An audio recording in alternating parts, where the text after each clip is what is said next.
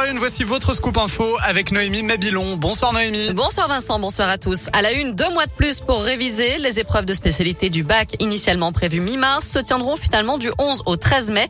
Après une réunion ce midi avec les syndicats, le ministre de l'Éducation, Jean-Michel Blanquer, a préféré donner plus de temps aux professeurs pour boucler le programme et préparer au mieux les élèves de terminale. Ces épreuves représentant 32% de la note finale du baccalauréat.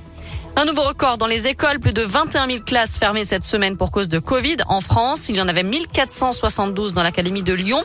Près de 28 000 élèves ont été testés positifs dans l'Ain, le Rhône et la Loire, euh, tout comme 1200 enseignants.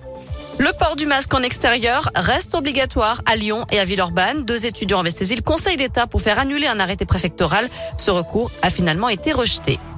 Elle étrangle un enfant de 6 ans en pleine rue sans raison. Une femme devait être jugée aujourd'hui à Lyon pour une agression commise le 19 janvier à Oulin. L'enfant marchait tranquillement dans la rue avec sa famille lorsque cette dame s'est jetée sur lui. La trentenaire était sous l'emprise de l'alcool au moment des faits. Aujourd'hui, elle dit n'avoir aucun souvenir de ce qui s'est passé. Il vole un matelas de protection d'une poutre de la station et dévale une piste à la Mongie dans les Hautes-Pyrénées. Bilan, un enfant de 3 ans sérieusement blessé aux jambes. Trois adultes et un, adolescent appartenant à la même famille étaient sous l'emprise de l'alcool, eux aussi, lorsqu'ils ont improvisé cette course de luge la nuit dernière en présence de l'enfant.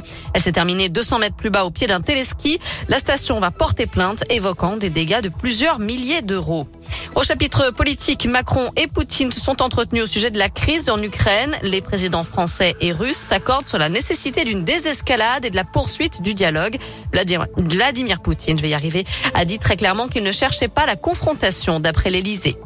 On ouvre la page des sports et on encourage les handballeurs français. Ce soir, les Bleus affrontent les Suédois à 20h30 en demi-finale de l'Euro. Match diffusé en clair sur TF1. Et puis en tennis, on connaît l'affiche de la finale de l'Open d'Australie. Raphaël Nadal sera face à Daniel Medvedev dimanche matin. Avant ça, l'américaine Danielle Collins affrontera l'australienne Ashley Barty.